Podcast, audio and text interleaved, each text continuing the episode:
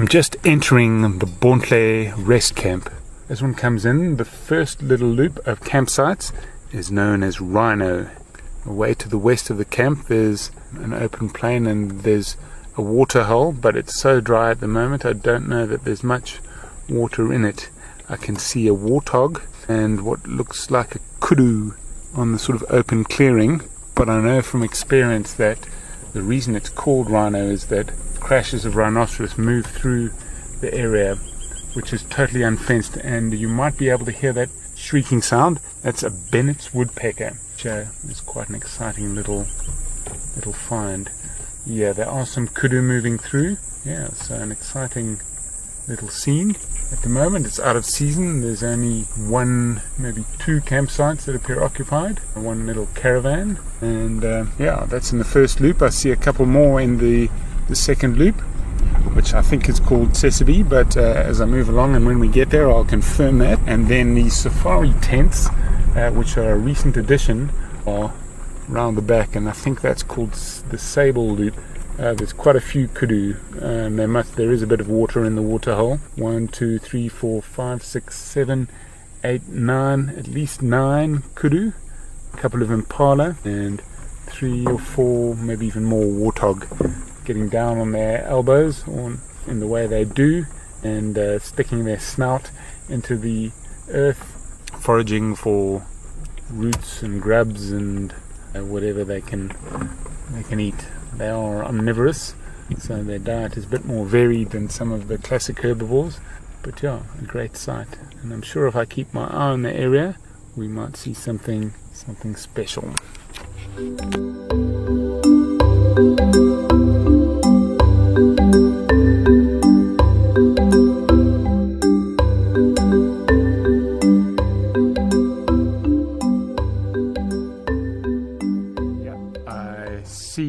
Rhino, um, at least one. I'm actually going to try and get a little closer and turn the engine off and give you an update.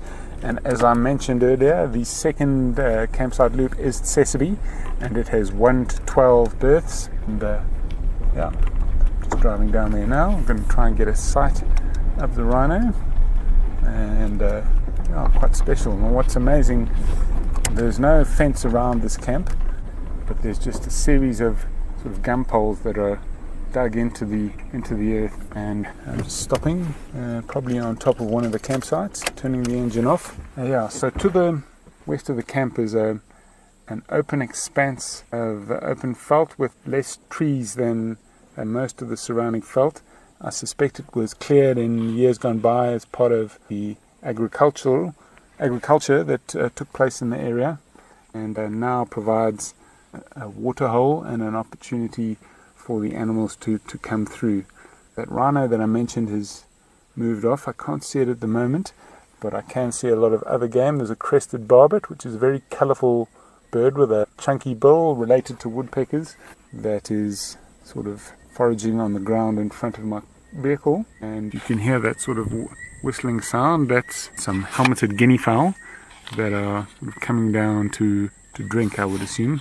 Just a bit more of a description of what the campsite area looks like as I compete with that helmeted guinea fowl I was mentioning earlier. Uh, the tallest trees in the campsite are leadwood, which are massive, very hardwooded trees.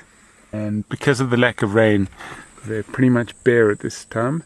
There's a couple of other large trees, some buffalo thorn, many of which are home to colonies of white-browed sparrow weavers, which make very messy, unkempt nests out of grass, not the sort of neat, tidy nest that your classic weaver bird makes, far more unkempt, but uh, nevertheless interesting to see. There's quite a few dead trees that line veld, and I guess that's all part of the cycle of nature, and they look quite picturesque as the sun sinks down towards the horizon as we've probably got about an hour of daylight left today.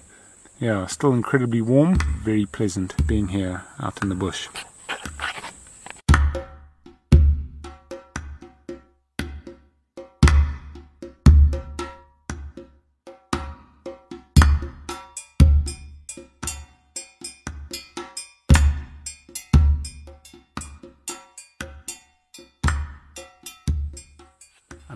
The entrance of Safari Tent 5, my abode for the night. The tents have a canvas structure around the walls of the bedroom chamber with latte gum poles of thin and some thick beams in the roof, a corrugated iron a roof, and then a concrete section which is which houses the ablutions.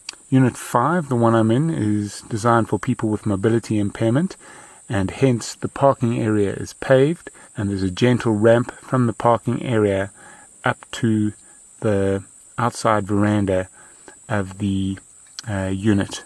And it's pretty close to the campsite, more so than the other units, which is great for allowing people to wander close to the waterhole and perhaps do some game viewing from within the confines of the camp.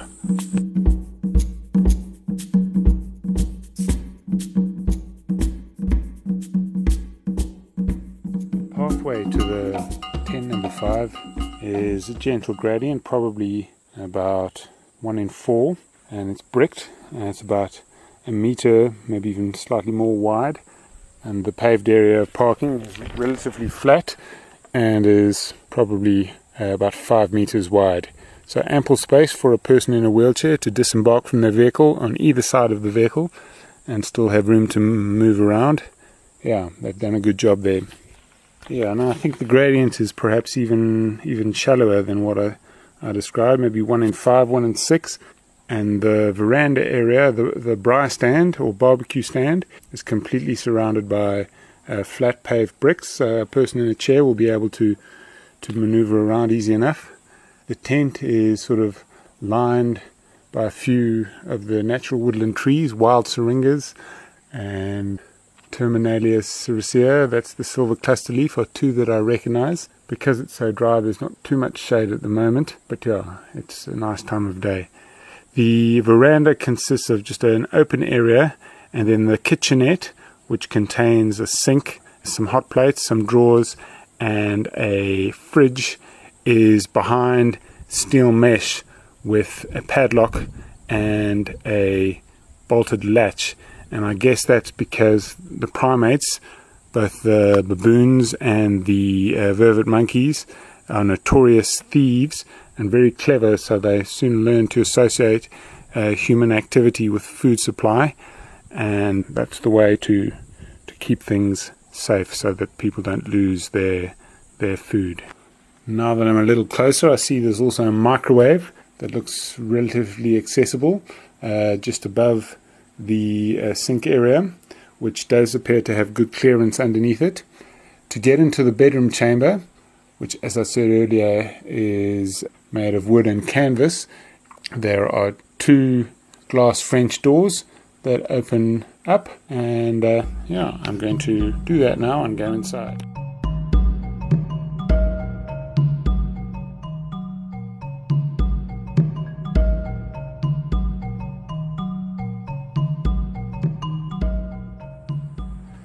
A description of the kitchen at the safari tents at Bontle Rest Camp, Marakele National Park.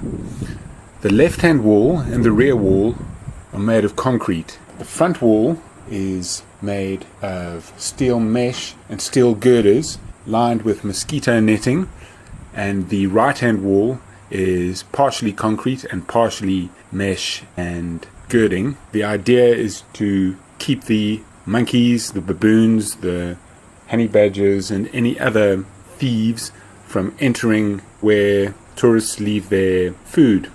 Inside the kitchen, it's very well equipped. Uh, on the right hand side, there's a fridge with a lower freezer section.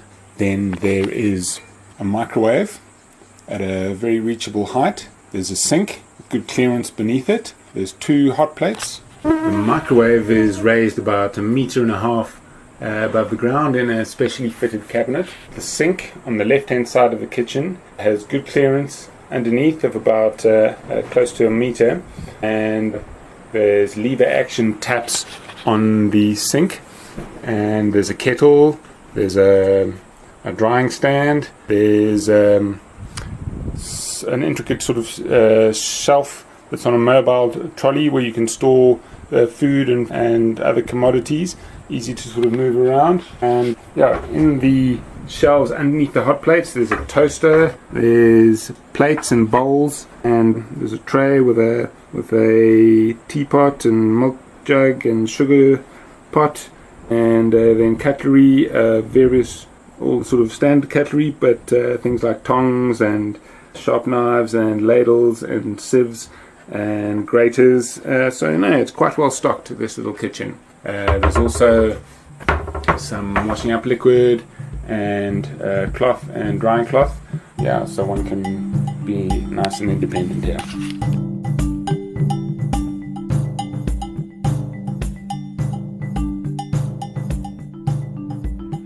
description of the inside of the safari tent at Bontle Rest Camp, Marakele National Park.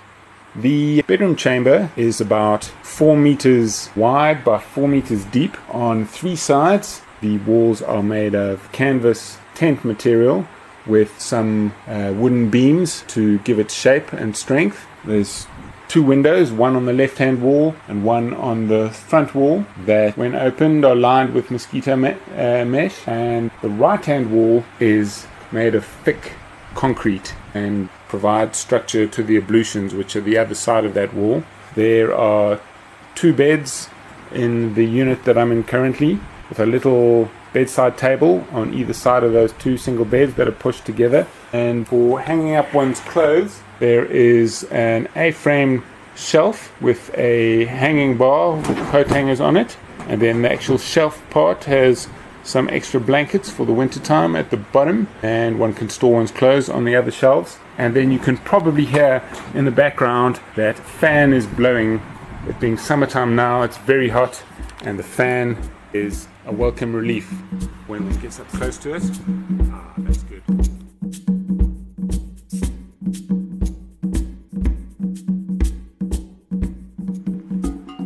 Ablution chamber is uh, lined on all sides by four concrete walls. It's about two meters deep, probably about three meters tall, and four meters wide. And the roof Unlike the bedroom chamber, which has an A frame uh, rising up with the canvas tent uh, lining the sides of the A frame, this has a pinewood paneled ceiling with spotlights at various points in uh, that ceiling. On the left hand side, as one comes in, is the toilet. In front of you is the basin and mirror, and to the right is the shower setup. And I think that's about all one needs to know then.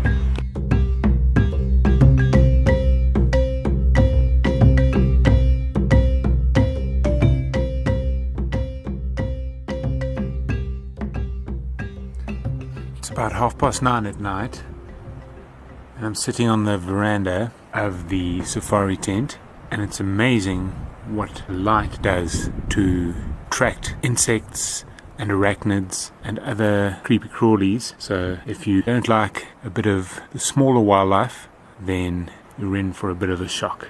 There's moths, there's centipedes, there's millipedes, there's solifuges, also known as red romans or sun spiders, closely related to scorpions but not with a venomous sting. There's geckos, lizards that are nocturnal and feed on all these insect life that are attracted to uh, bright lights at night. Quite an active little place.